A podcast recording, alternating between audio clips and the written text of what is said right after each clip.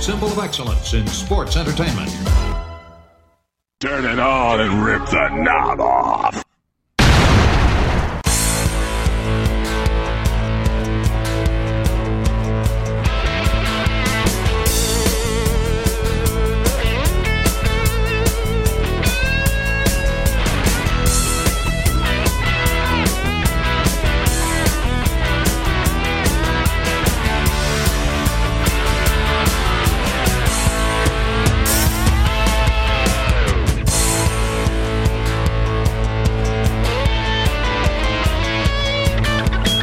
Hey guys, and welcome back to the Wrestling Memory Grenade, all the way up to episode ninety here this week, as we begin to cover August T V for nineteen eighty-seven of the World Wrestling Federation. And as always, I am your host, Ray Russell, and wow, episode ninety, just ten episodes away from that milestone edition number one hundred of the Wrestling Memory Grenade. Can you believe it, guys?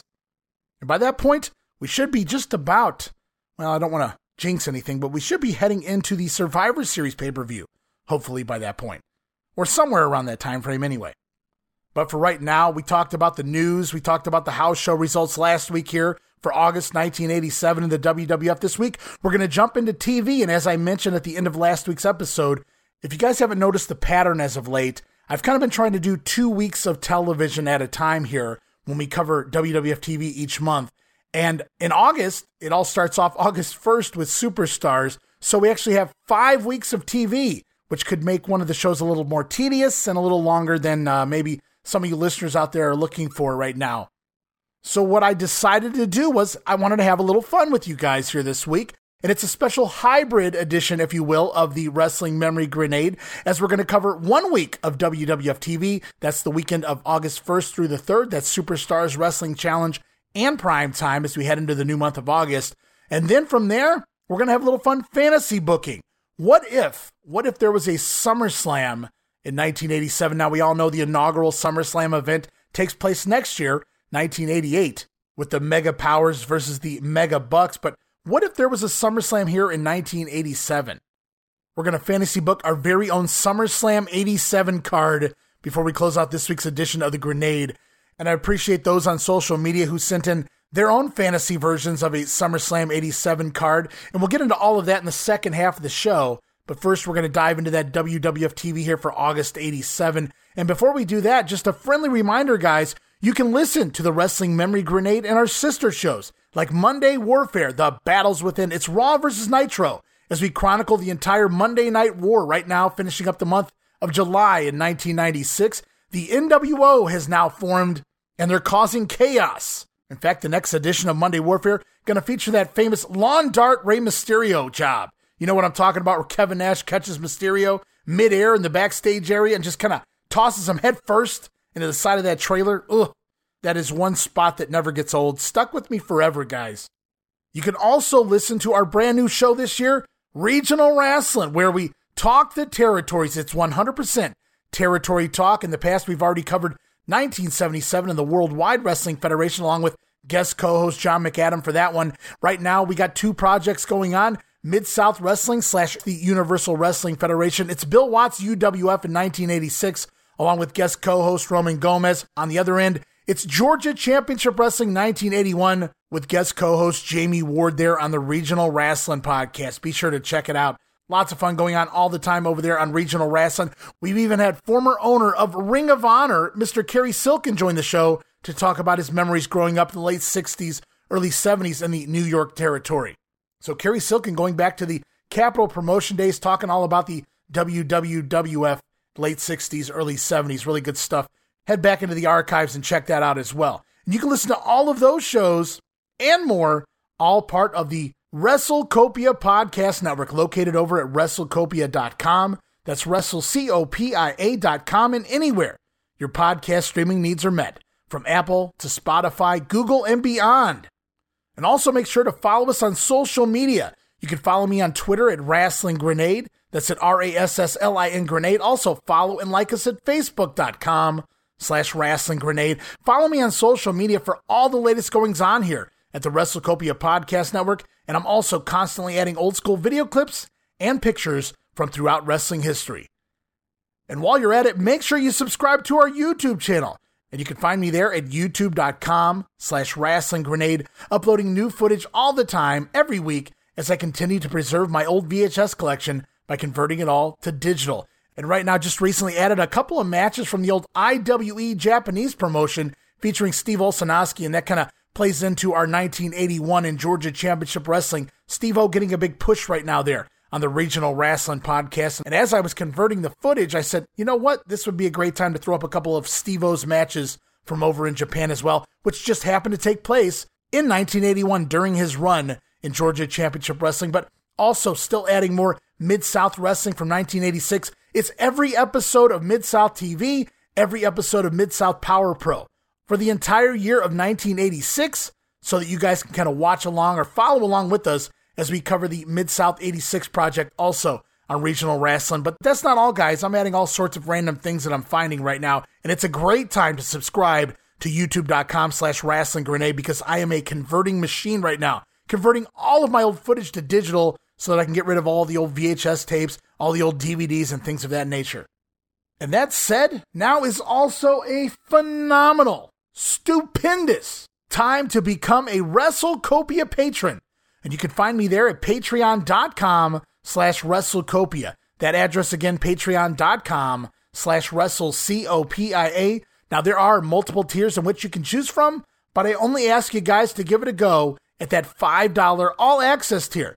Get you all sorts of gifts for just five dollars, guys, including all of my insanely detailed book-like show notes. We're talking pages upon pages of show notes for every episode of the Wrestling Memory Grenade, Monday Warfare, and the Regional Wrestling Podcast.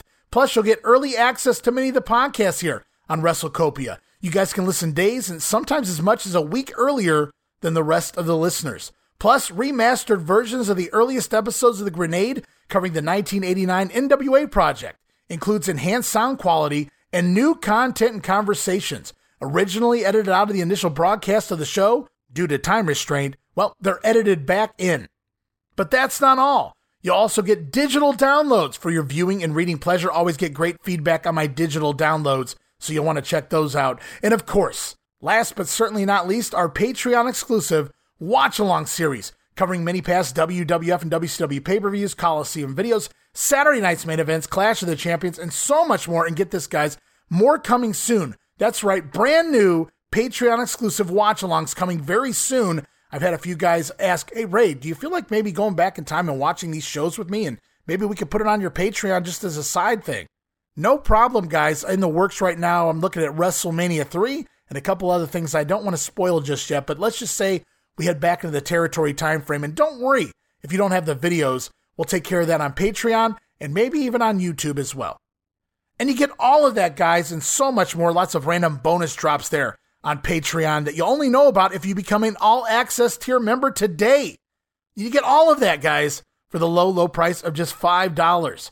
No subscription. Cancel anytime. Remember, it's early access, insanely detailed show notes for three of the podcast shows, Patreon-exclusive watch-alongs, remastered episodes with new content, plus digital downloads, and so much more, just five dollars. And like I said, no subscription. Cancel anytime. Show your support.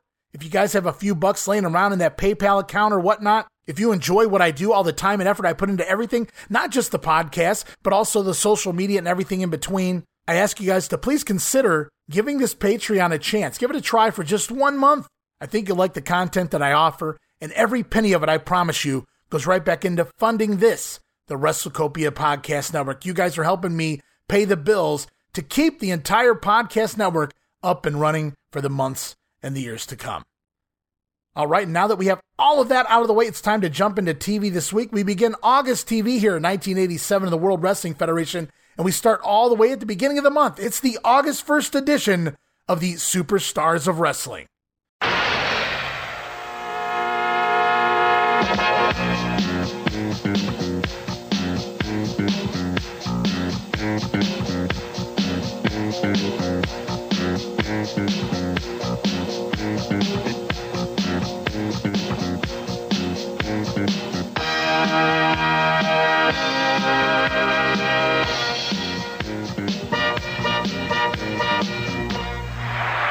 All right, and here we are, August first, Superstars taped in Glens Falls, New York at the Civic Center.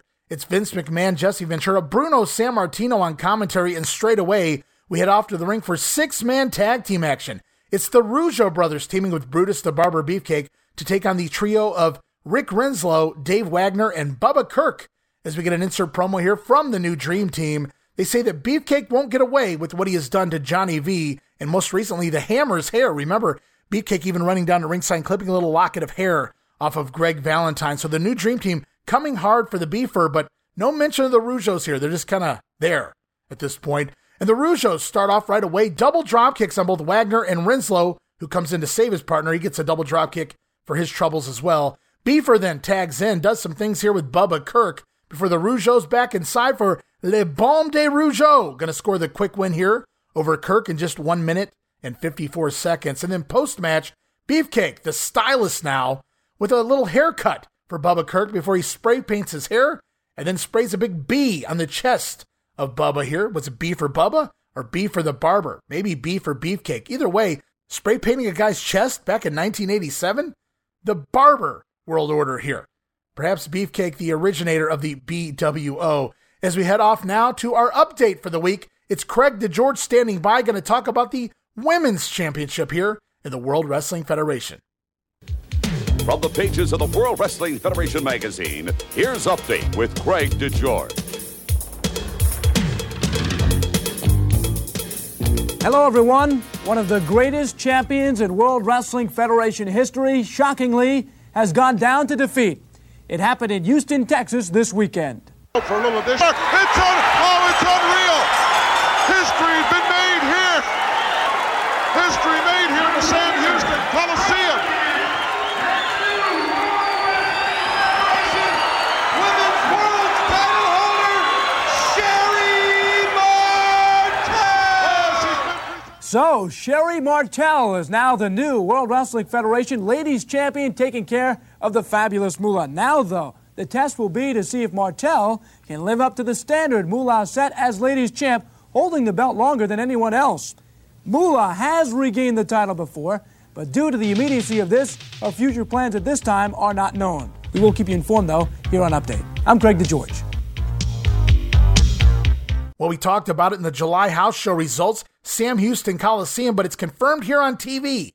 Sherri Martel has dethroned the Fabulous Moolah. We saw a clip there during that update segment.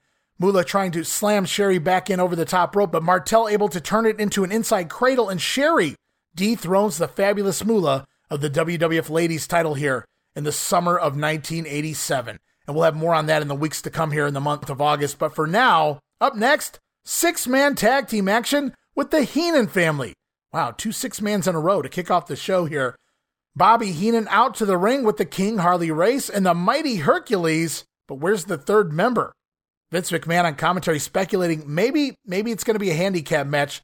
No, sir. The Brain on the microphone. He says he's been in agonizing pain for months now with that neck injury due to that ex-con Ken Patera, but he can finally relax. No more concerns as Bobby Heenan removes his neck brace. The neck brace is off here at the beginning of the month of August, as he introduces his newest addition to the Heenan family, the man that can put him at ease moving forward. It is the syndicated T V debut of one Ravishing Rick Rude. And as Rick Rude enters the ring, he asks for undivided attention as he removes his robe to show off his simply ravishing body. And now we're off to the ring. Six-man tag team action as promised. The King, Harley Race, Hercules, and the debut of Ravishing Rick Rude, all cornered by Bobby the Brain Heenan here, taking on the trio of Jerry Allen, Rick Hunter, and Mario Mancini, as we get an insert promo here from the Brain, who claims Rick Rude is good friends with Bam Bam Bigelow. So it should be a cinch that the Brain will lock the Bammer before too long. We'll have to see about that. Rick Rude's friends with Bam Bam Bigelow. Really? Okay. Jesse Ventura here on commentary is absolutely in love with the latest addition to the Heenan family, Rick Rude. He says he must have something like two percent body fat and mentions Rude being a national arm wrestling champion here. As the Ravishing One starts off the matchup with Jerry Allen. Now, eventually, the King, Harley Race, Hercules both tagging in with some quick token offense, but this is clearly designed to get Rick Rude over as he tags back in, slingshot suplex, and he does it well. Eat your heart out, Tully Blanchard. Rick Rude with the slingshot suplex on Ricky Hunter. Going to get the Heenan family the win here in just one minute and thirty-five seconds. Now, for a six-man tag, that's pretty quick, especially when you're trying to get a new guy over. I also question the point of bringing Rick Rude in as part of a six-man tag team match, but 'twas the times, I suppose. But the fact remains, Ravishing Rick Rude is now a part of the World Wrestling Federation. As we head off to our first promo this week, Mean Gene Okerlund standing by with the W W F Tag Team Champions, the Hart Foundation. The Tag Team Champions of the World. They are managed by the mouth of the South, Jimmy Hart. And, of course, as you know, they are from Calgary, Alberta, Canada. Bret the Hitman Hart to my right, to my left, excuse me, from Reno, Nevada. Jim the Anvil Neidhart, former football great. Now a couple of the premier... Let me ask you a question. Uh, You're so good at asking everyone else questions. Let me ask you a question. Why is it... Since the Hart Foundation became the world's champions, why is it that every store you go into, from New York all the way to San Francisco, all there is in all these stores is pink? Everyone's wearing pink now. Pink is a very hot color these days. It why, is. Why, why, why, why? It just seems just recently it's been very, very hot. Well, I, I don't know. It's it's been a popular color. I remember thirty years ago it was, well, I vaguely remember yeah. thirty years. Very popular color. Well, Hart. We all know what pink's been famous for, but the Hart Foundation's turned that around. You always had to be very feminine to wear pink. But see, the Hart Foundation, our motto isn't to be pretty in pink. No, no, no, no, no. Our motto is to be brutal in pink. And you know something, Hitman? Even a fat, even our fat, obese president of the W W F, Jack Tunney, even this obese man can go into any store now and buy pink. You know, I think he, he deserves a little more respect than than comments respect like that. Respect for what? Firing Danny Davis? You're still hot about that, aren't you? Yeah, we sure are. Let's make one, one something something perfectly clear right here and right now. The World Heavyweight Champions of the Hart Foundation, and we're here to stay. All right, I've had an opportunity, by the way, to tour those very luxurious plush offices of yours in New York City. Very impressive. Gal's a little strange in that place, but that's neither here nor there. You were lucky you got in that place in the first place. Thank you, the Hart Foundation, and we're right back. All right, so no Jimmy Hart there, and the Hart's having fun like they always do here in these promos. They've got a lot of teams lined up looking for him, but it's always fun to get a Hart Foundation promo in there with the Anvil and the Hitman. As the show rolls on, we're off to our next vignette in the series for the Million Dollar Man, Ted DiBiase. Yes, it's vignette number four. This time, Ted DiBiase heads into an upscale hotel looking for not just any room, but the best room they possibly have, which just happens to be the honeymoon suite. Problem is, it's already booked. But Ted DiBiase, willing to prove that's not a problem at all. Let's listen as Ted DiBiase heads to the front desk here of the hotel. I'd like the best suite in the house. Okay, so that'd be the honeymoon suite, and that's been reserved for several months. Wait, wait, wait. You don't understand. I'm Ted DiBiase, the Million Dollar Man. I have a standing reservation at every major hotel in the world. I'm sorry, sir, but they've already checked into their suite. Virgil, I think there's probably been a mistake in reservations, and uh, that suite's in my name. Sir, I'm sorry. I can't kick them out of their suite. I can... Virgil, I think we could find them another room, don't you? And give the honeymoon suite to me? Yes, sir. The honeymoon suite's yours. Yeah, that's what I thought. Let's go. Let's get out. Out of the room.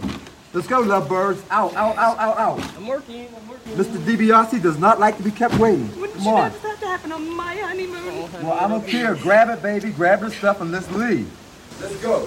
Grab your bags. Come on, grab your bags. Let's go. Well, I suppose all of grab you are upset with me again, and I'm sure you're feeling sorry for this poor honeymoon couple. Let's go, let's go. Hey, don't be upset feeling sorry for them. Ten years from now, they'll probably want separate rooms. And the hotel clerk, it's not her fault.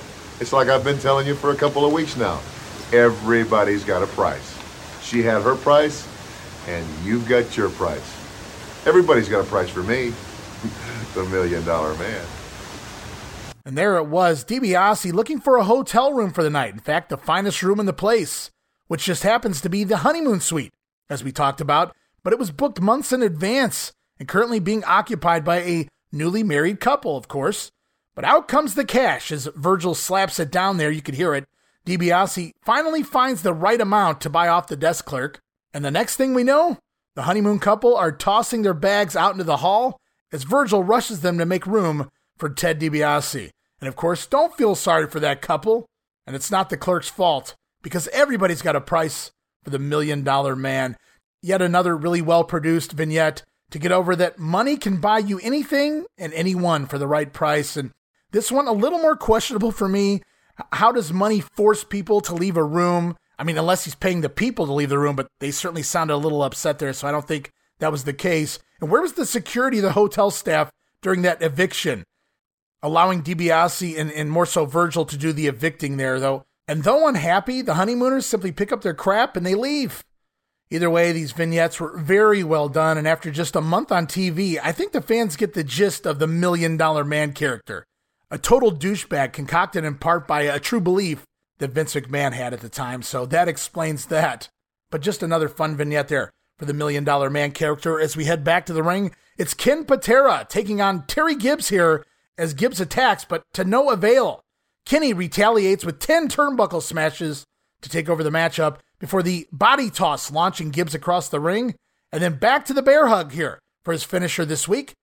Kenny didn't unleash that flying neckbreaker, that spinning full Nelson, if you will, until the Wrestling Challenge taping. So here on Superstars, it's the bear hug this week, getting Patera the win in just one minute and twenty seconds. Really quick matches here this week on Superstars as we head off to yet another promo with another tag team. Mean Gene Okerlund standing by this time with Haku and Tama, the Islanders, but there's no Bobby Heenan here, so we're actually going to hear from the Islanders themselves.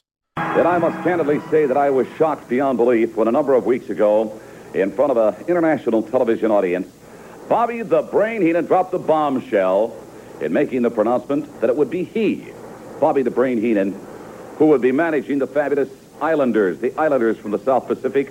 I want to bring them in right now. They are my guests, Haku and Tama. Gentlemen, welcome oh, aboard once again. Oh, and I must say, uh, Haku, in all due respect, you have, yes, prospered quite well under the leadership of Bobby the Brain Heenan. Thank you very much, Mean Gene. We still have all kind of respect. We still all love, have the love from the people, because they look at us as the people from the South Pacific, with the natural muscular body, with the nature of everything, happy-go-lucky. Well, let me tell you something. When we start, there is a time for everything. There is a time to laugh.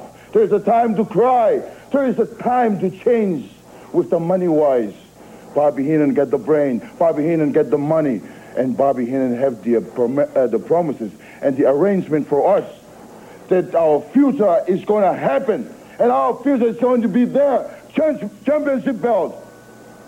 And when you talk about championship belt, that's our goal. That's the people from the South Pacific are waiting for. Our people, the Samoans, the Fijian, the Tongan, are all waiting for the Islanders to make it happen. All right, Tama, you, you must realize, Bobby Heenan or no, the two of you would not be here if you were not good to begin with. Well, you know, like everybody say about the Islanders, that's right. We are the best tag team here in the W W F. What Heenan wants, Heenan gets. What Heenan want us to do, Heenan's going to get it. And Heenan promised us the belt, and that's what we're going to get. All right, I thank you very much. Uh, sometimes some of the things they say are a little strange, but they're great.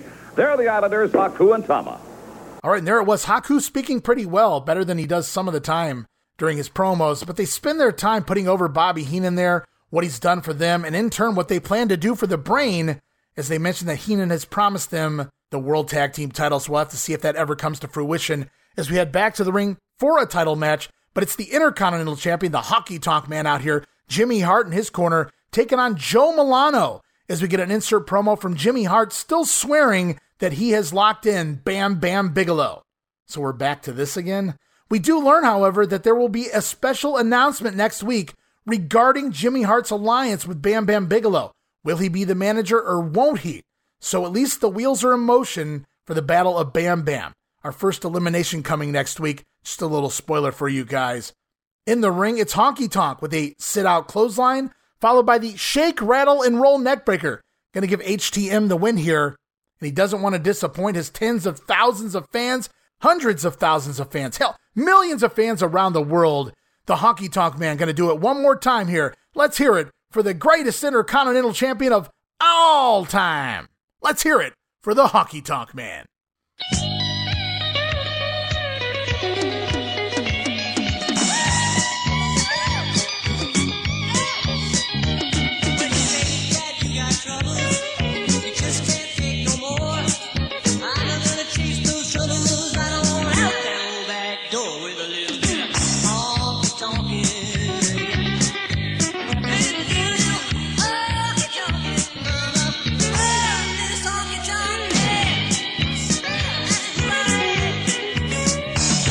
All right, and from there, the show goes on. Craig DeGeorge standing up on the interview platform, and this week his guest, Rick Martel, I suppose.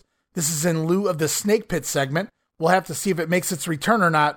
But here right now, it's Craig DeGeorge standing by with Rick Martel, and they again discuss Tom Zenk quitting the W W F, though not by name. It's just, my partner quit. Rick Martel says it was hard to accept the fact that his partner quit on him. When competition got tough, his partner walked out on Martel. But Rick is no quitter, and will take on the Islanders all by himself if he has to. I don't think that's going to be a problem. But Rick Martel putting over the crowd here, having his back, and that's really all he needs. And making it clear that his feud with the Islanders will continue. And if you guys don't know by now, there are some things in the works for Rick Martel's new partner, but I won't spoil it for the few of you who are learning as you go here about the history of nineteen eighty-seven and the World Wrestling Federation. So we'll head back to the ring for a special pose down challenge between superstar Billy Graham and the natural Butch Reed, who heads to the ring accompanied by his manager, the Doctor of Style Slick. Howard Finkel introduces Mean Gene Okerlund, who's going to be the host of this first ever W W F pose down competition. But before we get started, this is probably a good time to take a time out here from nineteen eighty-seven in the W W F to talk about superstar Billy Graham. And to give you guys an idea of when I'm recording this, it was actually yesterday that his wife announced that Billy Graham is on life support. And the doctors have already recommended taking him off of life support. But as of right now, his wife keeping him on the machine. So I just want to send my thoughts and prayers to superstar Billy Graham, his wife, his family, his friends. I've seen, you know, a lot of posts from both sides. Lots of people grew up on superstar Billy Graham. They talk about everything he did for the business, how he changed the business to a degree. Lots of wrestlers emulating the superstar. Ric Flair's already come out and said, yeah, there's a piece of him in me too. Jesse Ventura, Scott Steiner, Hulk Hogan, the list goes on and on. There's also some detractors, and I, and I get why. Lots of questionable things went on with Billy Graham from the late eighties, early nineties, what have you. For many, many decades off and on, his uh, love-hate relationship with Vince McMahon, the W W E, and other things as well. He's had a lot of health issues he's battled for more, more than, I'd say, something like thirty-five years or more. He had the hip replacement surgery. We've already documented that here in nineteen eighty-seven, and it just, you know, went downhill from there as far as health. Up and down was Billy Graham, but at the end of the day, growing up just a kid, seeing the superstar Billy Graham from the late eighties, and then later getting to see a lot of his work from the seventies, from the A W A, from the W W F, and things like that. I have nothing but respect for him as a professional wrestler, so I'm not going to touch on anything personal uh, or outside the business as far as superstar Graham goes, but I don't wish ill upon anyone. Even, you know, I don't know that I have any enemies, but in my lifetime I've had a few people that I didn't particularly care for, and I never even wished ill on those people. So to not even know superstar Billy Graham and to say anything negative would just be ignorant. And I'm not going to do that here on the show anyway. But focusing on his uh, wrestling career, what a trendsetter.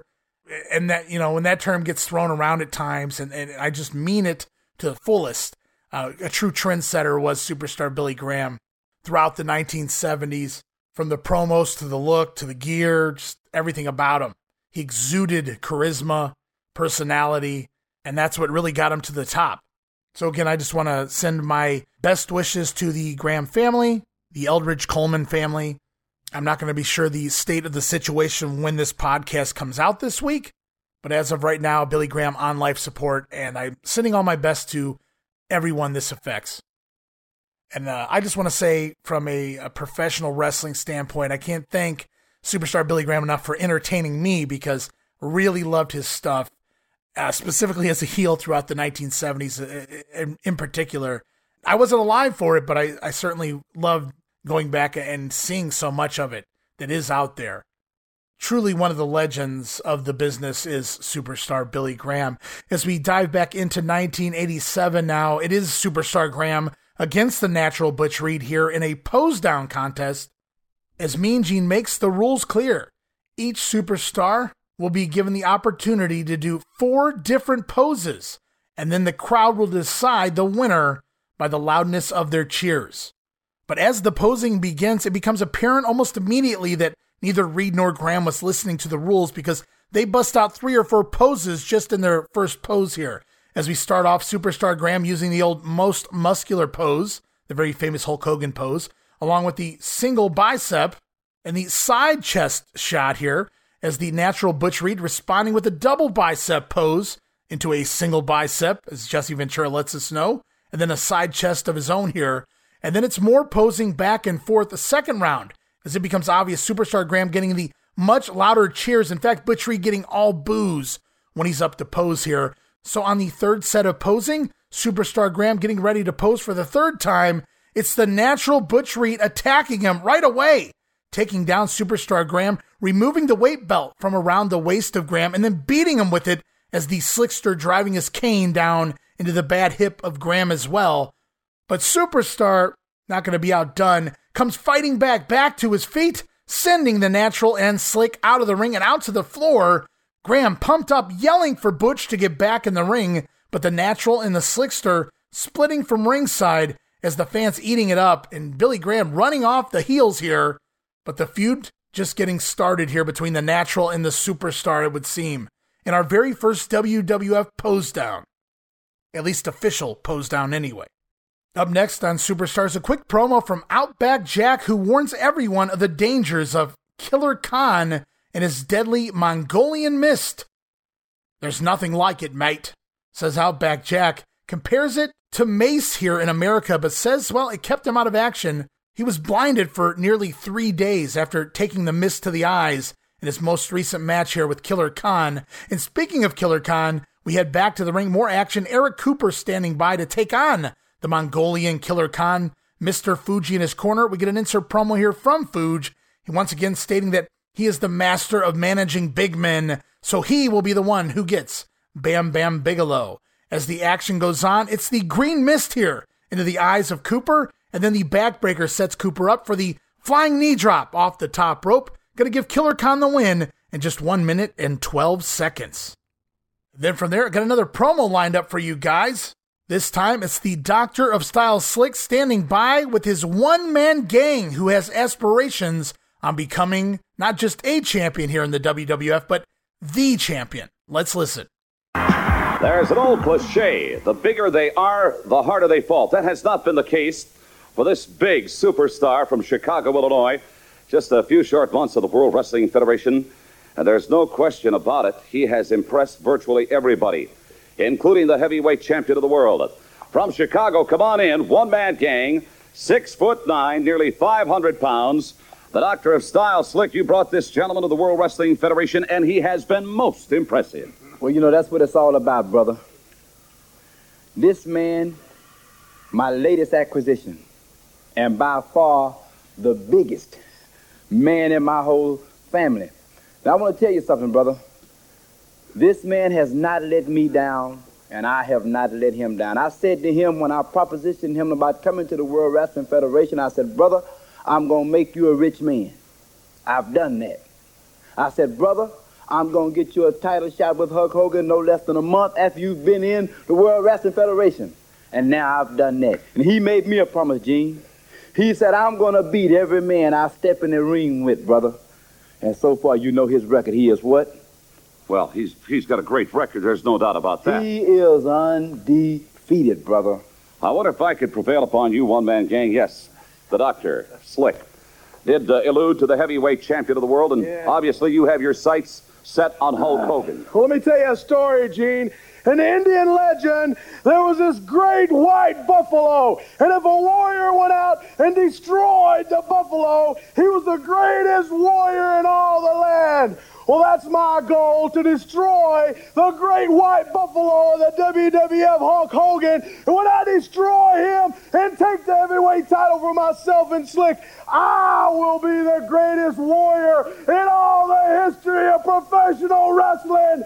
And I've talked to Madame Zolta, and she looked in the, in the globe there, and she saw that I will be the champion. It's only a matter of time, Hogan, three and a half years. And you are going down when you and I meet face-to-face, one-on-one.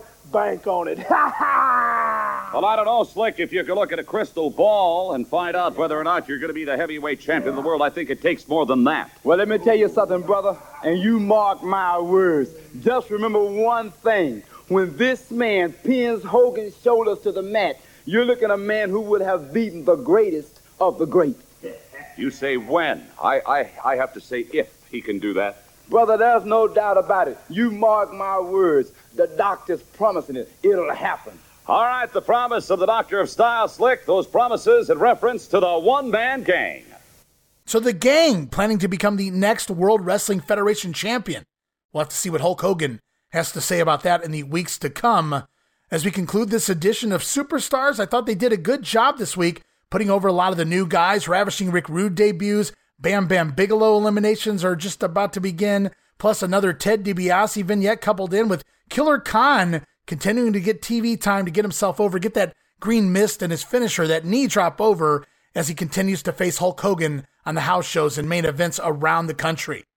And that'll wrap it up for Superstars this week as we kick off the month of August here at eighty-seven. But we move on to the following day for August the second.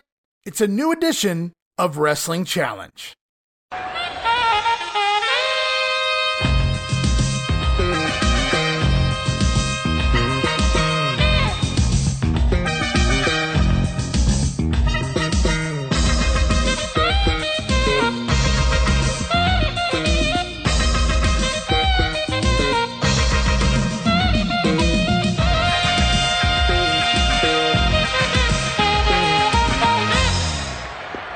All right, and here it is, Wrestling Challenge, August the second, tape back July sixteenth, Lake Placid, New York at the Olympic Center. Bobby the Brain Heenan and Gorilla Monsoon on commentary, and as has been accustomed in recent weeks, Bobby Heenan helped up to the commentary platform by some federettes here, but this week, Bobby removing the neck brace. We saw the Brain take it off on Superstars, now it comes off on Wrestling Challenge as well. Three months is all it took, and apparently the neck is healed. As we head off to the ring, well, this is going to be a fun matchup. Macho Man Randy Savage, Miss Elizabeth in his corner, taking on newcomer Brady Boone. And for those who don't know, Boone, a former gymnast, so we're going to see some fun things here early on in the matchup as the Macho Man looks to toy with the newcomer early on, but Brady surprising Savage with a double handspring backflip, jumping up and touching his toes before Savage walking into a dropkick and then powders out of the ring. What just happened there, says the Macho Man. And then it's back inside the ring. Macho attacking again, but Boone up in the air with a Hurricane Rana takeover. Takes Savage down to the mat, and once again, the Macho Man back to the outside to regroup again, trying to figure this Brady Boone character out. And then back in once more, Boone for another Rana, but this time Savage countering. This is so awesome. This needs to be a GIF. I might have to put this out there. Boone jumps up for another Hurricane Rana takeover, and Savage just lets him have it with a power bomb. A macho bomb, if you will. Mm, yeah, uh-huh. So Savage with a power bomb here, circa nineteen eighty-seven.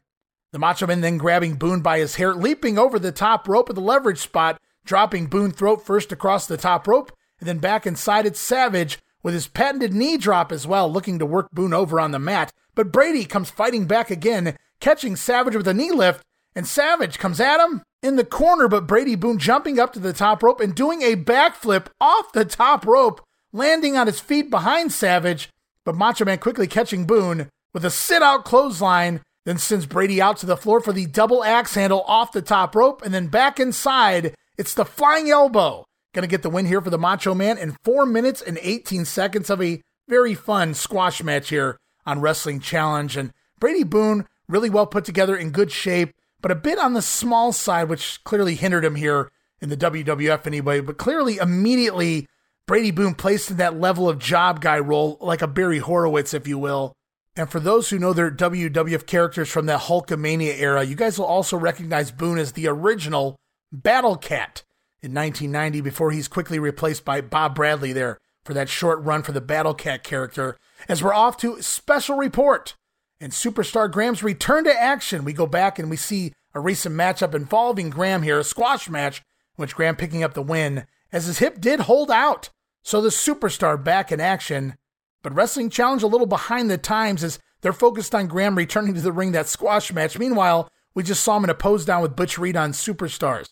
So Challenge, the Special Report, a little behind the time, but we roll back to the ring. Jake the Snake Roberts taking on Rick Renslow in another fun squash this week. It's a knee lift right away on Renslow, who tries for a backdrop right out of the gate, and Jake Roberts countering with his patented knee lift. And as the action continues, Jake Roberts draping Renslow across the apron on the outside, dropping an elbow off the apron down into the throat of Renslow, and then back in the ring, Jake Roberts with sort of a, a face-buster bulldog deal. Really cool stuff here coming out of the Snake Man's repertoire this week. Changing it up. We don't really see these moves from Jake before or again. But at the end of the day, back to what brought him to the dance, Jake Roberts with the nasty D D T here. Renslow may have lost a couple inches on the neck after this one. I mean, talk about a short ride right down on his head. Renslow does the job. Jake Roberts getting the win, two minutes and thirty-nine seconds. And you have to know Damian coming out to play after the matchup, as we're off to Mean Gene Okerlund standing by with Dangerous Danny Davis, as we're off to hear from the former referee. All right, here we go again. I want to bring in a man who is a specialist. You know, you've got specialists in, in virtually every kind of business and sports today. Danny Davis, come on in, former referee from the World Wrestling Federation. You were terminated some time ago by our distinguished president, Jack Tunney. You're now part of the Hart Foundation, and I must say you are, are doing quite well as one of the superstars in the World Wrestling Federation. You know, I said specialist. You are a specialist in the World Wrestling Federation. You are a specialist as an agitator. You agitate people. You upset them beyond belief. The only reason or way I upset people is like when I was a referee, I did things my way. I went by the rules, but I made the rules my way. I did what was, I thought was right at all times. And now that I'm a, a professional wrestler, everybody's watching me and everybody is amazed. You say you did things by the rule. I'll take exception to that, Mister Davis. In all due respect, I recall late last uh, winter in Tampa, Florida, when the Harts met the British Bulldogs. You were involved, actually, in that very controversial decision. And I've got to believe if it were not for you, the Harts today would know would not be the tag team champions of the world. You know something, Oakland? You come out here, and every time the, a member of the Hart Foundation should win a title or should become, some good should happen to him, you have to come out with a controversial. Everything to you is controversial. Answer me these questions. Who is the Intercontinental Heavyweight Champion? It's the Honky Tonk Man. Who are the World Tag Team Champions? The Hart Foundation. And I'm not going to be an exception. Someday, Dangerous Danny Davis will be a title holder. I, I get the I get the feeling you don't particularly care for that, that moniker of agitator, do you? Not at all, Mister Oakland. Just what I thought. I thank you, Danny Davis. All right, so Dangerous Danny pointing out that Jimmy Hart's meant the Honky Tonk Man, the current Intercontinental Champion, the Hart Foundation, current Tag Team Champions. Someday, Danny Davis will be a title holder as well. Only if they create another title, Danny, because you're sure not beating the Hulkster. And again, I continue to petition, and I know this is falling on deaf ears because this is thirty-six years ago, but I'm continuing my petition for a Hulk Hogan-Danny Davis match on a Saturday night's main event. It would make for a fun time. All the smoke and mirrors and shenanigans that would have to go on to make that match go more than a minute, it just sounds like a fun time for Saturday night's main event. Hey, the genius pulled it off. As we head back to the ring, tag team champion Hart Foundation, Jimmy Hart in their corner, taking on the team of Siviafi and Special Delivery Jones. And we're more than two minutes into the matchup, and the Hart Foundation still haven't done much more than kick and punch here. So maybe they were trying to prove a point. Let's see how far into the match we can go before we actually have to wrestle. I don't know what was going on this week. But then, out of nowhere, the Anvil busting out with a standing drop kick on Afi. Always impressed whenever the Anvil got up in the air, even though I know he can do it. And then from there, the Hitman, missing an elbow drop, allowing Afi to tag in S D Jones, who goes to work on the Hitman briefly, but Jones running into a backbreaker from Bret Hart. And then from there, it's the Heart Attack on Special Delivery, and the Hart Foundation picking up the win, four minutes and fourteen seconds.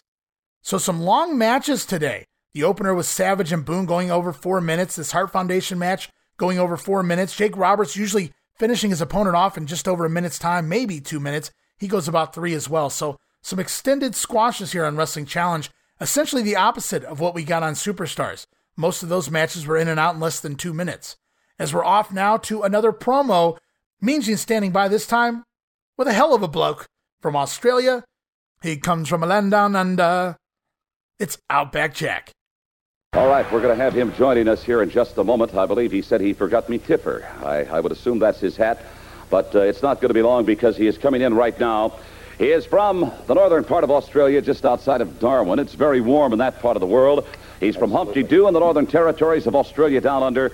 He is Outback Jack. Tonight. Right now, things are, speaking of heat, red hot at the World Wrestling Federation out back. Oh, mate, they couldn't get much hotter. Suits the weather. See, it's summertime over here, one of the most beautiful countries in the world, the place that gets all green, all the all the action and all the stars are here in the W W F, mate. You know, you, you take a look at some of these great ones, and Outback Jack, you have met your fair share, I might add. Yeah, We've got a great true. champion in Hulk Hogan. Oh, the tag the team, yes, he is. The best, absolutely the best. The tag team champions are the Hart Foundation, and a man that I'm certain you have your eye on right now, the Honky Tonk Man, the Intercontinental Champion of the world. Well, yeah, mate, the Honky Tonk Man, he sort of shake, rattles, and rolls. He wiggles his bum at the Shirlers, and uh, I suppose some of the blokes, too. You know, we don't sort of really know too much about the Honky Tonk Man. Practices his guitar. He is practicing, and, uh, I'll give him that. Uses uh, uses more oil in his hair than you would do to change a nineteen fifty-seven DeSoto's uh, oil, you know. Oh. Did you have DeSoto's in, in Australia? Yeah, mate, we had a few out there just after the war, you know, the Second World War, and they rusted out a little bit because they weren't such a real crash-hot car. All right, now, Outback Jack, let's talk about some of the men that you see in the World Wrestling Federation. One of them has got to be Killer Khan, and certainly you felt the wrath of him when he spewed that, that green vial in your eye. Mate, I'm going to call that the Mongolian mist. He sprayed this green stuff straight in me in the old uh, eyes here, mate. I tell you what, I couldn't see for about three You're days. Still suffering a bit from it, yeah, are you mate, not? The old right eye's a little bit sick. I need to go and see a doctor again and get it, uh, have a bit of a check-out. All right, you call it the Mongolian mist? Yeah, Mongolian just phew, sprays it like, you know... Oh. Crook. It's like sort of being maced, you know, when the law enforcement's over, you're a cheeky bugger to a copper and he sprays you in the face with that uh, mace stuff. Not all right. Good, not good at all. Here's a very colourful man. He's Outback Jack, and we're right back. All right, Outback Jack was missing his tipper there. Mean Gene presumes he meant his hat. Outback Jack joining the promo as they talk about some of the talent here in the W W F, including the Honky Tonk Man.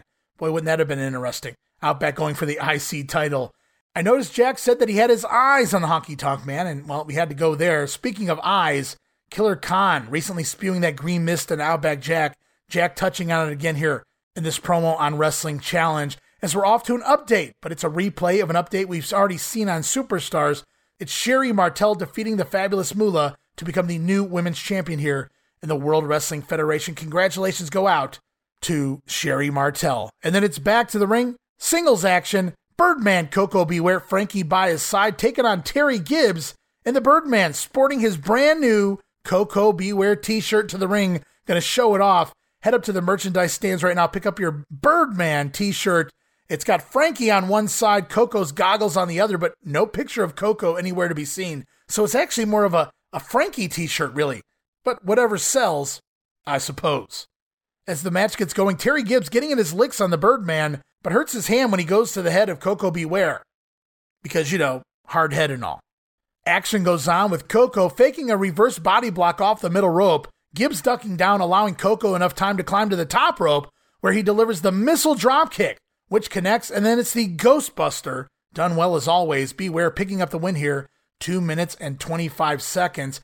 As we're back over to the special interview platform here on Challenge this time, Craig DeGeorge standing by with the outlaw Ron Bass, but he's not alone. No, sir, he has his companion with him. Remember that Blackjack Mulligan feud that never really happened? Blackjack had Miss Sarah Jo Puckett. Well, here the outlaw, he has Miss Betsy. Mister Bass, you obviously have size at three hundred pounds, great strength, no doubt about that. But you also have that weapon. You call it Miss... Uh, Miss Betsy, Miss... get it right, boy. And before we get started, I want all these stable hands and all these rednecks just to shut up for a minute and listen. You know, for a long time, I've been known as bad company, people. And I've, you know, I've always looked around for somebody that could stay with the big outlaw. You know, I had to have somebody that was mean, somebody that was nasty, somebody that just didn't give a darn what they had to do to win a match. You know, and I looked way over here, I looked way over there, and I didn't find anybody. And wouldn't you know it, it would turn out to be a woman. Yeah, Miss Betsy, people. You know, and Miss Betsy, you got to treat just like a woman. A lot, a lot of respect, because if you don't, that's when she shows her ugly side. And you people know what I mean, ugly side. You know, she likes to rip that skin wide apart. She likes to see that blood start come rolling out, people. And you know something? It just turns me on. And I say, go get a man. And you better believe there's a lot of people out there. I'm going to put a challenge to you now. How about you, Hogan? How about you, Santana? J Y D? And there it is. Ron Bass still pushing Miss Betsy, his bullwhip, challenging all the guys here in the World Wrestling Federation, Hulk Hogan, J Y D, whoever it may be. Outlaw Ron Bass is ready. And again, another match I would love to have seen on like a prime time or, or house show or whatever. Hogan getting a win over Ron Bass, just putting away another guy on the roster. Would it have been pretty? Probably not, but it would have been short to the point, and Hogan would have got another win over another heel here in the W W F as we head back to the ring to see a heel in action. Formerly Hernandez, now just Hercules, Bobby the Brain Heenan in his corner, taking on Jerry Allen here as Lustious Johnny V joins commentary, talking with Gorilla, who's making fun of Johnny V's hair, who seems to lose more and more hair every time we see him, courtesy of all of his matches with Brutus the Barber Beefcake. Meanwhile, in the ring, Jerry Allen with some drop kicks on Hercules earlier. It stuns Herc, but he never goes down from the moves. And then out of nowhere, Hercules exploding, erupting with a big clothesline, driving Jerry Allen down to the mat. And then it's a press slam before locking in the full Nelson. Hercules continuing to utilize that full Nelson finisher. Going to get the submission win here in one minute and fifty-five seconds. As we have one more match lined up here for you this week on Wrestling Challenge. More six-man tag team action. It's our third six-man of the weekend. We saw two on Superstars, and now it's the Killer Bees teaming with the Junkyard Dog. Going to take on the team of Tiger Chung Lee, Joe Murdo, and Dave Wagner. And it's masks all around. Brian Blair, Jim Brunzelt, J Y D, all wearing masks to the ring.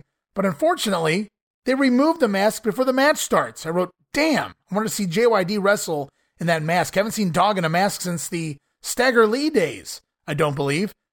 And as the match gets going, Brian Blair, Tiger Chung Lee, starting it out with surprisingly some really good wrestling between Chung Lee and Brian Blair here. But Joe Murdo tagging in, he feels the wrath of all three of his opponents, the Bees and J Y D. Then from there, Dave Wagner tagging in, eats a jumping Jim Brunzell high knee before a Brian Blair butt-butt, the old bee sting to Wagner as well. And then J Y D going to finish it off with the thump. Power slam picking up the win here for the babyfaces. three minutes and twenty-four seconds. And they put the masks back on after the matchup as well here. So some Al Snow Avatar shit going on all the way back here in nineteen eighty-seven. As we close out this edition of Wrestling Challenge, yep, we're already there. Mean Gene Okerlund standing by yet again with another tag team here in the World Wrestling Federation. This time it's Jacques and Raymond, the Rougeau brothers. As I have stated time and time again, there are so many things happening in the ever-changing world of professional wrestling, and especially here in the World Wrestling Federation. One subject that I would certainly like to take up with my guests at this time, from Montreal, Quebec in Canada, Raymond and Jacques the Rougeau brothers, is this very volatile tag team situation that we are currently experiencing in the World Wrestling Federation. Jacques, first to you, when you take a look at it, the Hearts right now are at the very top, but there are so many teams that are hot on their heels, including you, the fabulous Rougeau brothers. Well, you know, Mean Gene, there sure is. And one thing I want to state and I want to make clear. When we first appeared at the World Wrestling Federation, we were saying everywhere on each T V interview, everywhere we went, that good things come to those who wait. And we've been waiting over a year now, a year and a half. We had a few chances, and we came close, and always something happened, whether it was Johnny V that interfered with the Dream Team. Well, there was always a little obstacle towards that World Tag Team title that we are searching for. But we just want to repeat ourselves, and we will say it again, that we're in the gym every day, and we're in the ring every day working out, and we will persist. And the Hart Foundation, always look over your shoulder, because anytime you see the Rougeau brothers in the ring with you guys, you're in any night, any bad night, you may lose those titles, Mean Gene. All right, Jacques, I appreciate those comments. Raymond, I know one thing, the Hart Foundation certainly has no love lost for you, and for that I think they... They are they're apprehensive, they're concerned. They may even fear the Rougeau brothers because of some of the things they've said about you over the past couple of weeks. Well, you know, Mean Gene, that's right. All the things that they've been saying about us just proves one thing, is that they are worried. When you don't talk about somebody, it's because you don't really care about them. But when you keep knocking them, you know what they say, just no matter what you say, good or bad, it doesn't matter. Just get my name right. Well, you see, they get the Rougeau's name very right because they are very worried. You know, Mean Gene, I think one of the main qualities for any athlete is perseverance. And that is one thing my brother and I have, that is perseverance. We will keep going, we will keep fighting, and we will keep climbing until we attain our goal. And look out, Hart Foundation, the Rougeau brothers gunning for those tag team titles, it would seem, and we just talked about this.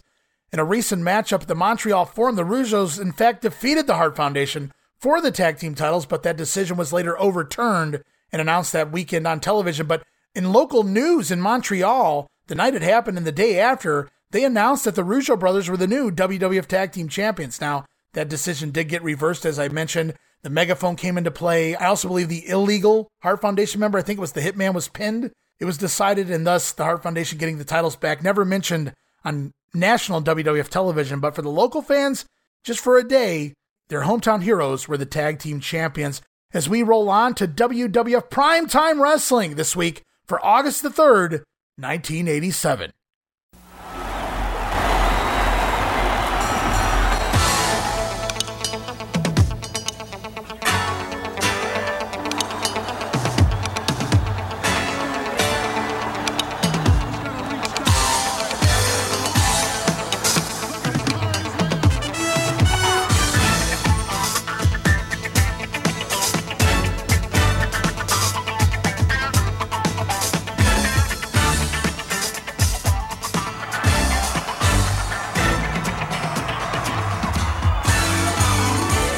Is hosted as always by Gorilla Monsoon and Bobby the Brain Heenan. And we saw it on Superstars, we saw it again on Wrestling Challenge, and here on Primetime, Bobby Heenan, sans neck brace. No more neck brace for the Brain. As we head into the intro, Gorilla Monsoon questioning what caused the removal of the neck brace of Bobby Heenan. What is it? I know you don't have the horse collar on. I don't have my neck brace on. I don't need my neck brace anymore. Well, you never needed it from the beginning, as far as I was concerned. I stated yes, that. As far as you were concerned, you're not a medical man. You're several not a doctor. Months ago, but we straightened that all out. There. What was the What was the main provocation for you to take it off? Well, the reason is because I have a new member of the Bobby Heenan family. I'm aware of that. Yeah. Ravishing Rick Rude, who's going to bring me the championship of the world, and with this man now, I don't have any fear of anybody anymore. I'm not worried. You said about Andre something. Was going to do that. You said Bundy was going to do that. You said Benedict Arnold was going to do that. What makes you think that this guy, Ravishing, what's Ravishing is a title for, for a, a good-looking woman, not a guy. He wants to be called Ravishing, he can be called Ravishing. He is Ravishing.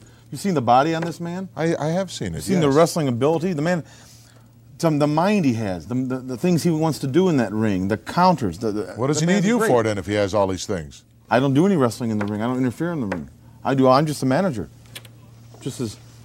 I make sure he's, uh, I do a lot of things. Yeah, I'm sure you do. Our feature match this week here on Primetime Wrestling, of course, the Hart Foundation taking on J Y D and Rick Martel. But right now, we're going to give you a special look at Ravishing Rick Rude. As he- and there it was. The neck brace is gone. We got the trifecta here. He took it off on Superstars, took it off on Challenge. He's not wearing it here today on Primetime. Bobby Heenan has removed the neck brace as he announces Ravishing Rick Rude, now the latest member of the Bobby Heenan family. Rick Rude going to handle business for Bobby Heenan. I guess he's ignoring the fact that he already has like ten other guys in the Heenan family as well. But now that Rick Rude's here, he's going to handle business.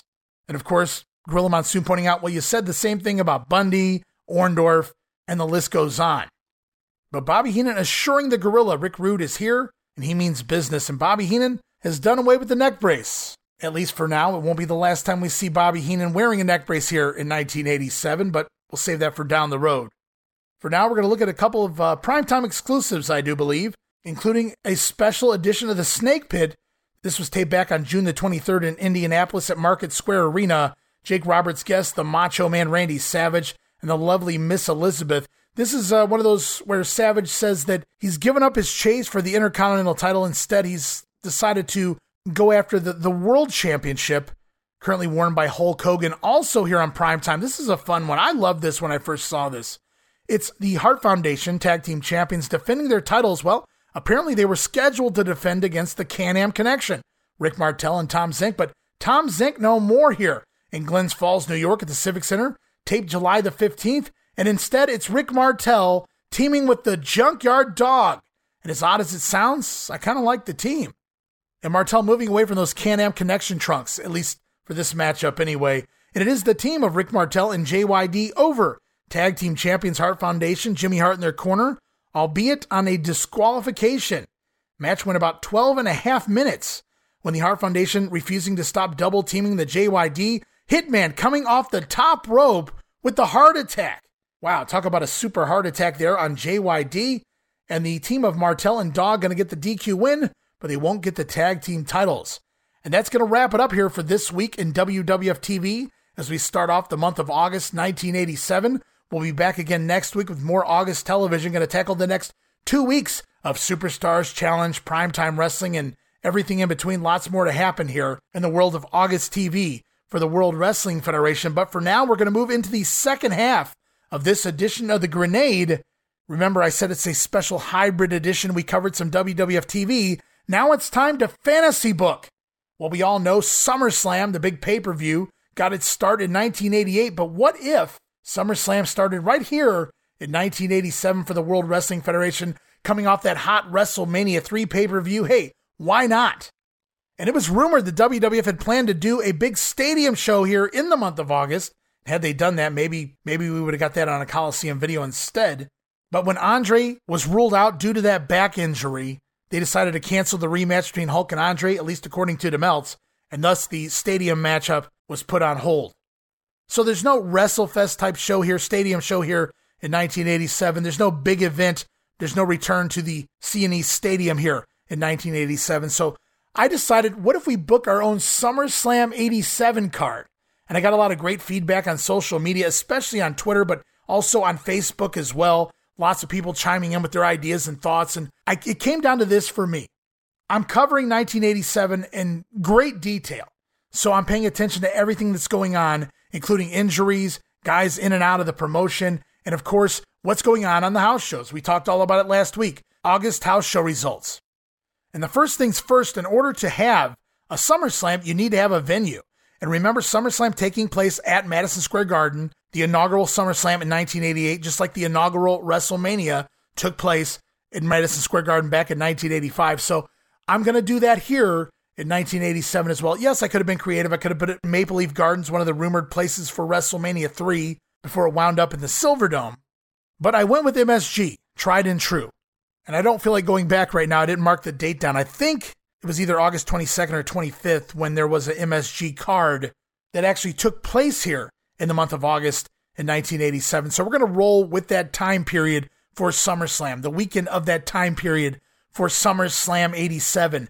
Madison Square Garden, New York, New York, and the main event, as we take off now, to our SummerSlam report. All right, and here it is, the SummerSlam report, Madison Square Garden, and you got to have yourselves a great main event. And this just in, guys, it appears that the living legend Bruno Sammartino has announced his retirement from professional wrestling. Bruno going to hang up the boots, and he's going to wrestle his final M S G matchup here as part of SummerSlam eighty-seven. But I know you're thinking, Ray, how can Bruno Sammartino main event a pay-per-view? Now, yes, he is the living legend. Yes, he sold out M S G for many years, but nationally, how can Bruno sell the pay-per-views? Well, I'm not done yet with the main event, guys. Bruno Sammartino stepping in the ring, much like Bruno's real-life retirement matchup in August of eighty-seven in Baltimore. It's going to be the living legend Bruno Sammartino teaming with World Wrestling Federation champion Hulk Hogan.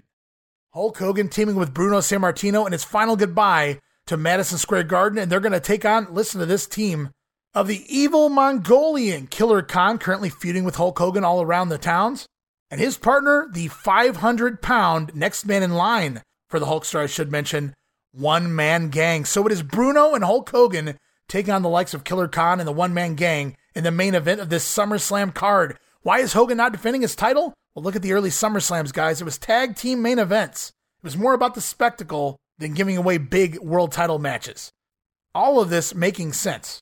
Hogan currently in the feud with Killer Khan all around the horn. One Man Gang beginning to mention wanting matches, and he'll have upcoming matches with the Hulkster on upcoming house shows in the fall here. So it all ties into Hogan. And then, of course, Bruno's real last match in Baltimore, it's Hogan and Bruno against the Gang and Bundy. So I kept the Gang in there as he's more of a fresh talent rather than throwing in King Kong Bundy. We've been there and seen that. So the main event of SummerSlam, Hogan and Bruno Sammartino teaming up to take on the One Man Gang and Killer Khan. And then from there, rematch, guys. For those in the Garden, they know this tried and true. But for those who watched the match on Superstars, it was the Honky Tonk Man defeating Ricky the Dragon Steamboat for the Intercontinental title. Now, the original rematch took place in front of the New York crowd in M S G back in the month of July. It was the Honky Tonk Man intentionally getting counted out. Maybe we'll see a clip here on the SummerSlam report, but the Honky Tonk Man intentionally getting counted out in order to retain the title against Ricky Steamboat. So we're bringing it back here, guys, at SummerSlam,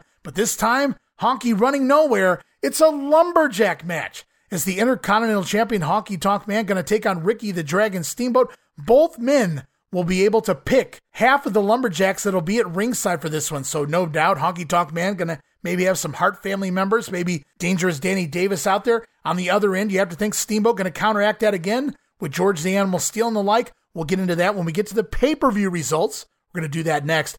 Also here, as part of SummerSlam eighty-seven, they recently beat the Hart Foundation right there on national television. One, two, three in the middle of the ring. I'm talking about B. Brian Blair jumping Jim Brunzell, the Killer Bees. Going to take on tag team champions Hart Foundation for the titles. They are on the line, but we're not done yet, guys. Gorilla Monsoon always asking for it. There needs to be two officials in tag team matchups. Well, ask and ye shall receive, Gorilla. In this instance, not only will there be a referee in the ring, but special guest enforcer outside the ring for this tag team title match, Mister T, going to be part of SummerSlam. If you got the guy contracted, no doubt he's got to fit into the pay-per-view here. Mister T working as the special outside enforcer for this matchup. Then as the pay-per-view lineup goes on, country whipping match, call it an old-fashioned whipping match if you will. The loser getting ten lashes here is Ken Patera, slated to take on the mighty Hercules. If Patera loses, he gets ten lashes across the back. If Hercules loses, it's manager Bobby the Brain Heenan who gets the lashes. And yes, guys, I know there's an upcoming injury to Ken Patera that'll play into the pay-per-view. I've already got it all planned out. Don't you guys worry. But right now in the month of July and more so August, they're doing these whipping matches all around the horn on all the house shows. So it all plays in, and it's going to be fun when we get there to the SummerSlam results, I promise you. But for now, more matches signed for this blockbuster pay-per-view. Six-man tag team action. Going to see the Rougeau brothers, Jacques and Raymond Rougeau, teaming up with Brutus the Barber Beefcake. Hey, we just saw them in a prep match on Superstars. The six-man match, you can guess their opponents, Greg the Hammer Valentine and Dino Bravo, the new Dream Team, along with their manager, Luscious Johnny V. So there it is. The feud going to culminate here as part of SummerSlam. The Rougeaus and Brutus the Barber Beefcake getting their hands one final time. Hopefully, we can only hope. This is the last time we'll see them in the ring with the new Dream Team and Luscious Johnny V. Also on the card, arm wrestling action. We just saw them in a pose down here this week on T V. They're going to continue their feud here as part of SummerSlam in an arm wrestling contest as the Superstar Billy Graham takes on the Natural Butch Reed. No doubt some shenanigans to follow that one. Also on the card, Million Dollar Man Ted DiBiase slated to take on, well, I have down Birdman Coco Beware. I think that'll be a fun matchup for DiBiase. Initially, I had Sam Houston here as his opponent. It makes sense for DiBiase's initial debut with the W W F, only seen in Houston. DiBiase's still a babyface down there. He turned on Sam Houston in a tag team match. Now, the fans nationally, they never saw that, so it makes more sense for the Houston fans, and it just sounds like a better matchup. Coco may be a little more competition than Houston, and I think DiBiase could showcase himself more against Sam Houston. But Houston really hasn't been on syndicated T V, so he's not really well known to the masses of the W W F fans yet. So it's Million Dollar Man taking on the Birdman, Coco Beware. Also, listen to this one, Macho Man Randy Savage. Did you guys really think I'd leave him off the card? Taking on the King, Harley Race. What, wait a minute, Ray. Macho Man hasn't turned babyface yet, you might be saying. Well, if you've been paying attention to the July and August house shows, ninety-nine percent of Savage's opponents have been heels, including the likes of the One Man Gang, Butch Reed, the Honky Tonk Man, and yes, multiple matches here against the King Harley Race, so they already know what they're doing. They've already been in the ring with one another recently, and it's just fun, heel versus heel here. I see some fun dynamics being played in. I'll get into it when I get to the results, but it's the Macho Man Randy Savage giving him another opportunity to play heel while still being cheered by the fans as he takes on the King Harley Race as part of SummerSlam. And also, as we close out the lineup, a special edition of the Snake Pit. Jake the Snake Roberts returning from suspension just in time. He's going to get to the bottom of things. Roberts going to bring out, as his guest, Bam Bam Bigelow, our very first look on T V outside of his cranium of one Bam Bam Bigelow, as he talks a little bit about who potentially may or may not be his manager here once he debuts in the ring on T V in the W W F. So top to bottom, what a card, a fun show. Yes, I know there's some names left out, and I'll get to that in just a minute, but in the main event, it's Bruno and Hogan against Killer Khan and the gang. I C title on the line, Honky Tonk Man against Steamboat. In a lumberjack match, the two sides pick their own lumberjacks for the matchup. Then from there, tag team champion Hart Foundation taking on the Killer Bees, who earned that title shot, pinning the Hearts on T V. But special outside enforcer for that match, Mister T, going to counteract any shenanigans going on, whether it be the Bees and their masks or the Hart Foundation and interference from Jimmy Hart or maybe even Danny Davis. Also, a country whipping match. Loser gets ten lashes. Will it be Ken Patera or Bobby Heenan getting the whipping when it's Ken Patera slated for now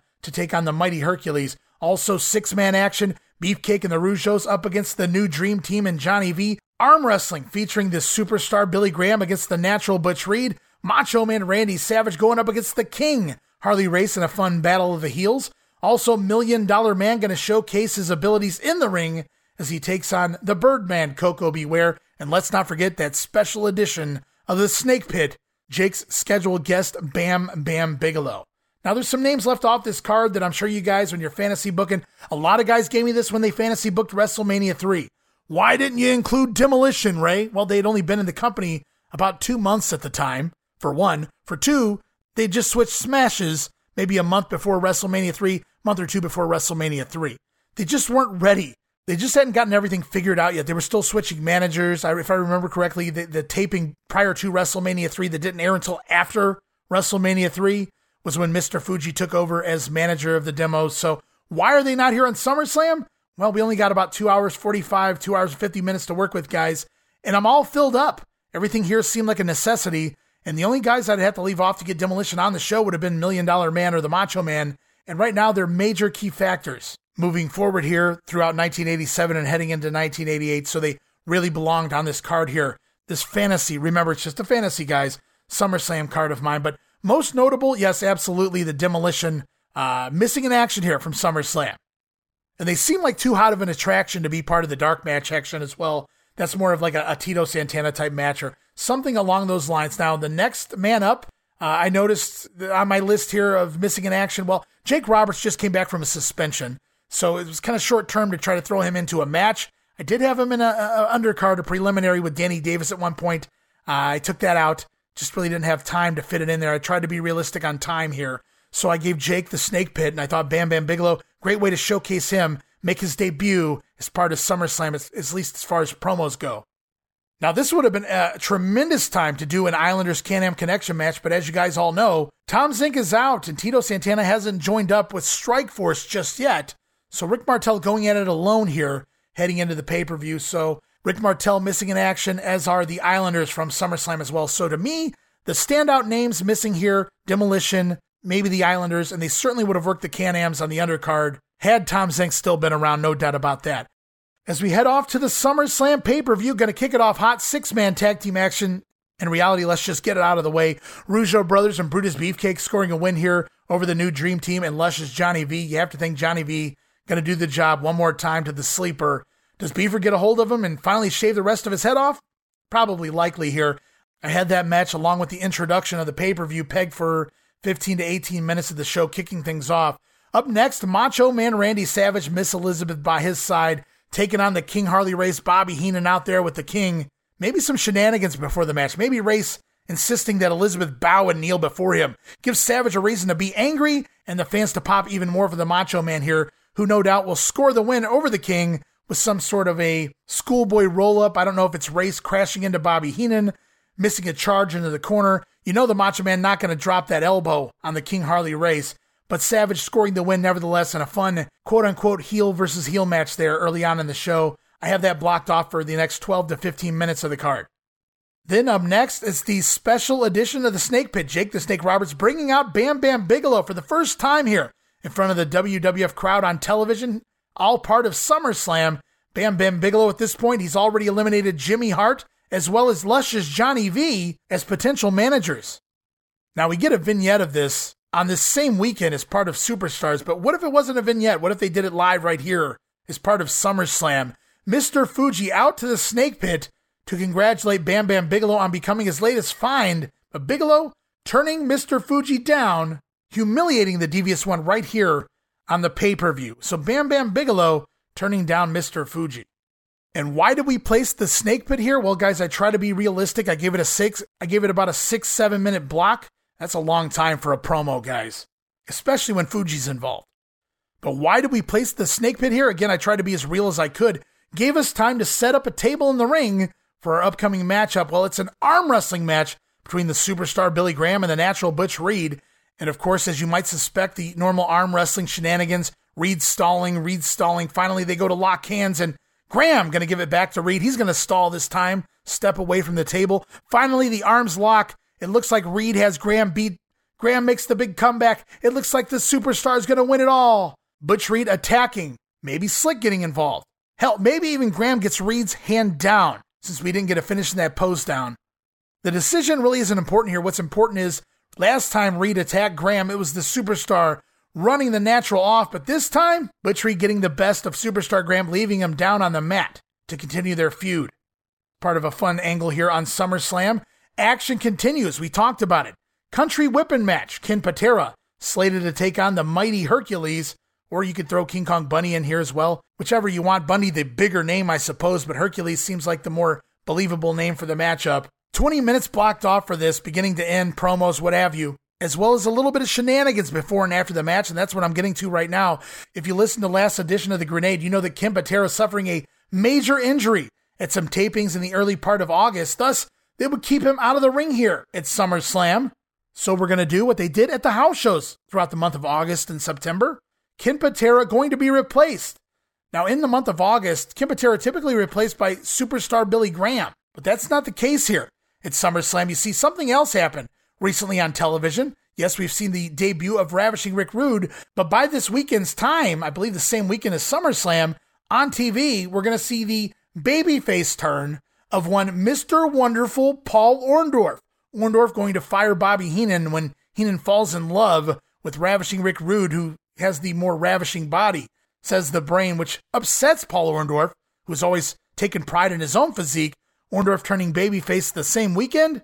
So it's Hercules out to the ring with Bobby Heenan. Patera out next with the arm injury. Of course, the brain and Hercules having a big laugh in the ring. He can't even compete. Just forfeit the match and take the lashes right now like a man, Patera. No, no. Kenny has spoken with President Jack Tunney, and he's found himself a suitable replacement. The brand new babyface, Mister Wonderful Paul Orndorff, has Heenan shitting his pants. Hercules upset, as you might imagine. Paul Orndorff, tell me this wouldn't get a pop. What a replacement here in Mister Wonderful to the ring to take on the mighty Hercules. We can give the match eight minutes, nine minutes, what have you, whatever you want to do here. Going to wind up with Paul Orndorff somehow scoring the win over Hercules. Then post-match, we saw it in the Boston Garden specifically.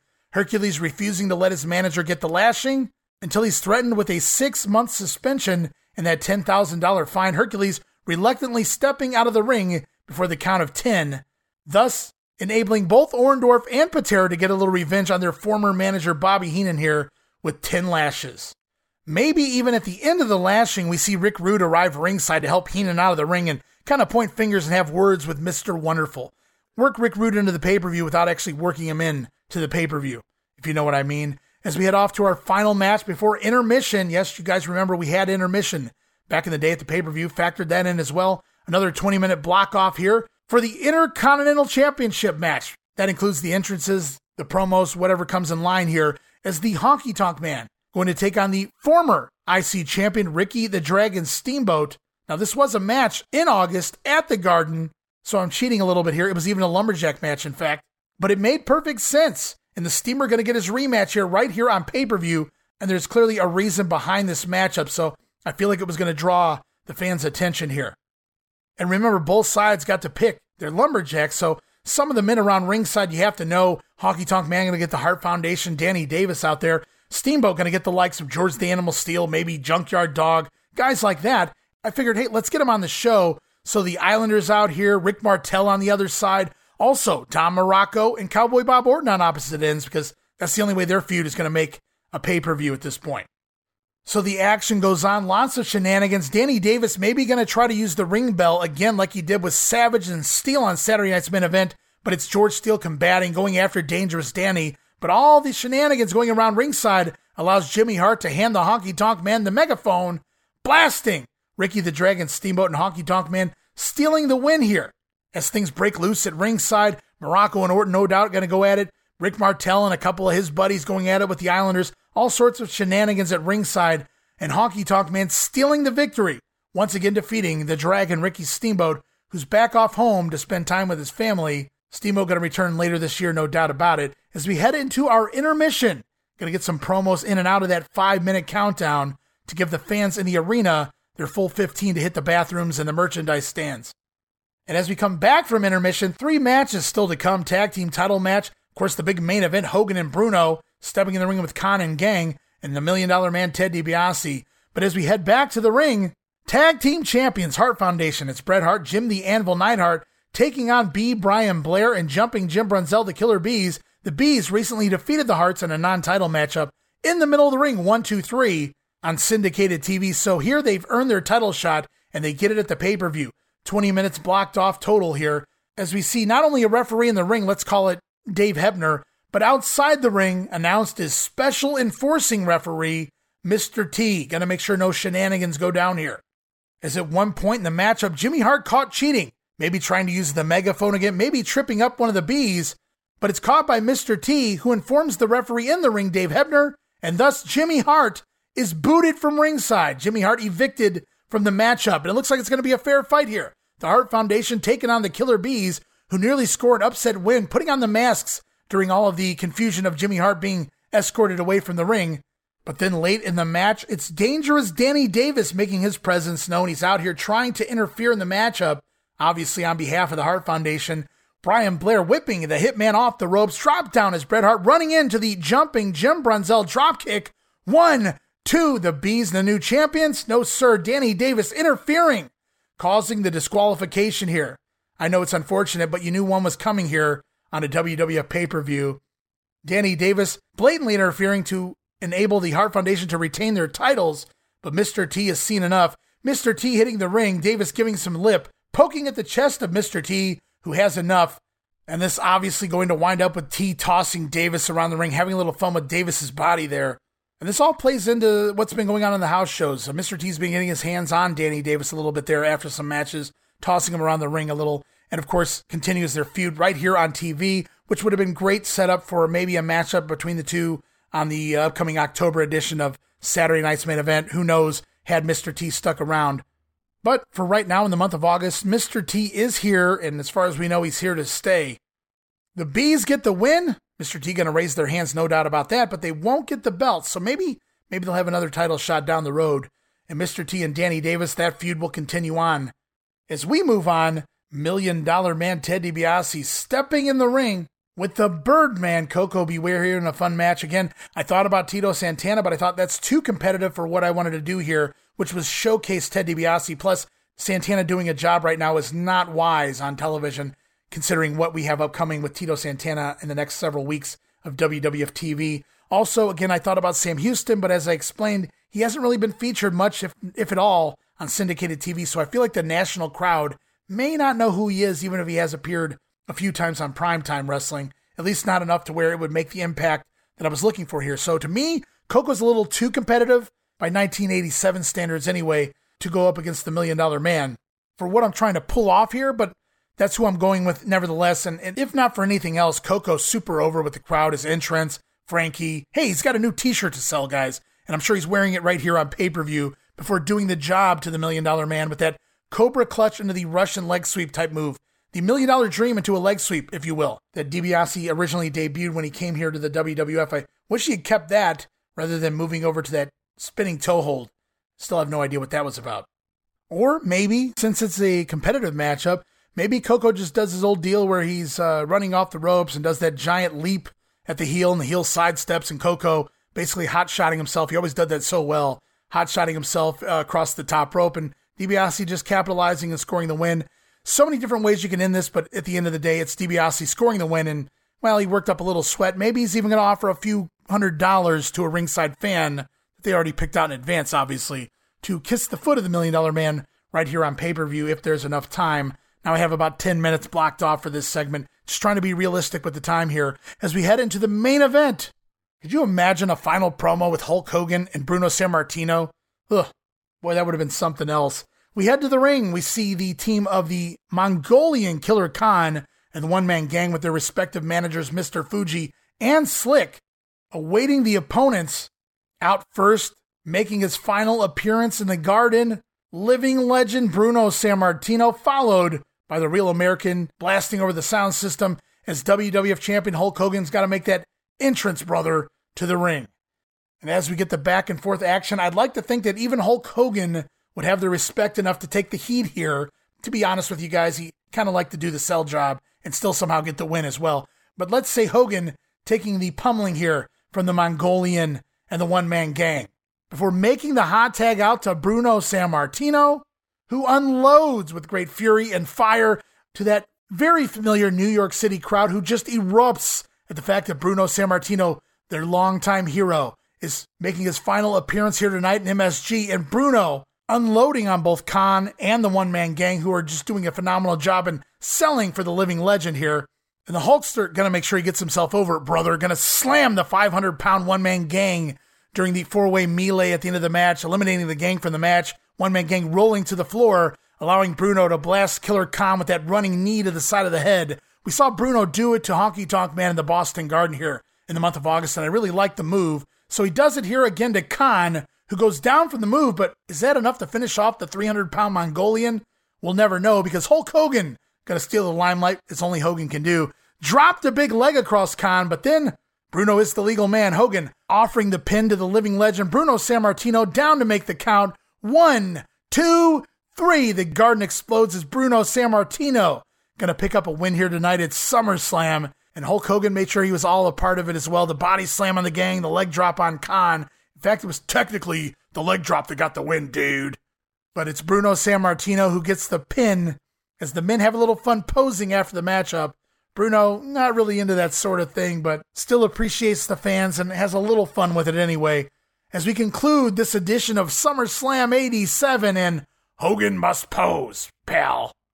And let's face it, guys, you go back to SummerSlams eighty-eight, eighty-nine, even ninety, ninety-one. Yeah, they had some pretty big main events, but the undercard, I'm not saying the matches weren't good. There were a lot of fun matches that came out of those shows, and really, Bret Hart and Mister Perfect really sticks out to me from SummerSlam ninety-one. But a lot of the card, it really wasn't a feature on feuds or mega matches, and that's what I tried to get the feel of what was actually going on here in the month of August back in nineteen eighty-seven, both on the house shows and on T V. I kept Ken Patera out of the ring. He was injured. Tom Zenk was gone, so I got rid of the Can-Am Connection as part of the show as well. Andre the Giant couldn't participate. Mister T was there, so you have to utilize him. There's no way Vince was running a pay-per-view without Mister T when he's under contract. So I tried to make the most sense I could and have a fun show at the end of the night, and everybody just appreciates what they got to see here. And that's really what I tried to do with this one. I'm sure it's very different from some of your guys' ideas, but I hope you liked my version of SummerSlam eighty-seven. I hope you guys enjoyed it at the very least. A fun card, I thought anyway. And it all made sense. But that's going to wrap it up this week here on The Grenade. We're going to return next time. Episode ninety-one. Going to continue on the month of August television, the next two weeks of August T V. Just a reminder, you guys can follow me on social media. Follow me on Twitter at Wrestling Grenade. That's at R A S S L I N Grenade. Also follow and like me at Facebook.com slash Wrestling Grenade. And be sure to subscribe to my YouTube channel, YouTube.com slash Wrestling Grenade. Almost five hundred videos now up there on my YouTube channel as well. And last but not least, really would appreciate it if you guys have a few dollars to spend. I'm not asking for donations, guys. I'm giving you back as many gifts as I can in return. I'm talking about patreon.com slash WrestleCopia. That address is patreon.com slash WrestleCopia. And we're only talking about that five dollars all-access tier. Get you all sorts of gifts for just five dollars. No subscription, cancel any time. But we're talking early release of the episodes, remastered versions with new content, all of my insanely detailed show notes for three of the podcasts here on the WrestleCopia Podcast Network, plus digital downloads, Patreon-exclusive watch-alongs, bonus video drops, and so much more. All of that for just five dollars, and every penny of the money you guys give to me goes right back here into keeping the WrestleCopia Podcast Network up and running. It's simply helping me pay the bills. I'm not going to lie to you guys, I can use the help. So if you appreciate all of the work I do, whether it's on social media with my videos and pictures, or it's any one or all of the podcasts here at WrestleCopia, all the time and effort, the endless hours that I put in every day, seven days a week, goes right here into the WrestleCopia brand. And for anyone who runs a podcast, one podcast, I'm sure they know the time and the effort it takes me to put these shows out.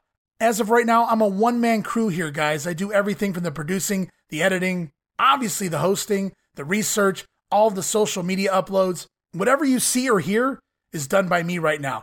Could I use the help? Absolutely. Am I trying to do a one-man show? Absolutely not. But unfortunately, right now, it is what it is. So if you guys enjoy what I do, and you have a few bucks you can spare, I greatly appreciate your support of the WrestleCopia Podcast Network. Again, patreon.com slash WrestleCopia and that five dollars all-access tier. Every dollar truly does help. And with all of that out of the way, we'll be back next time. More August eighty-seven W W F television to tackle. And until then, this is Ray Russell saying, from pillar to post and coast to coast, you pull the pin and I'll pick up the pieces right here on the Wrestling Memory Grenade. I'll see you next week. Don't miss it. Be there!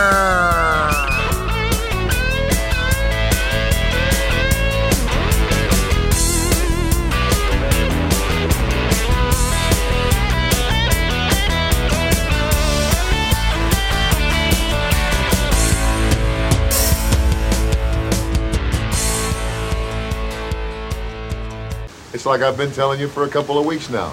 Everybody's got a price for me. The Million Dollar Man.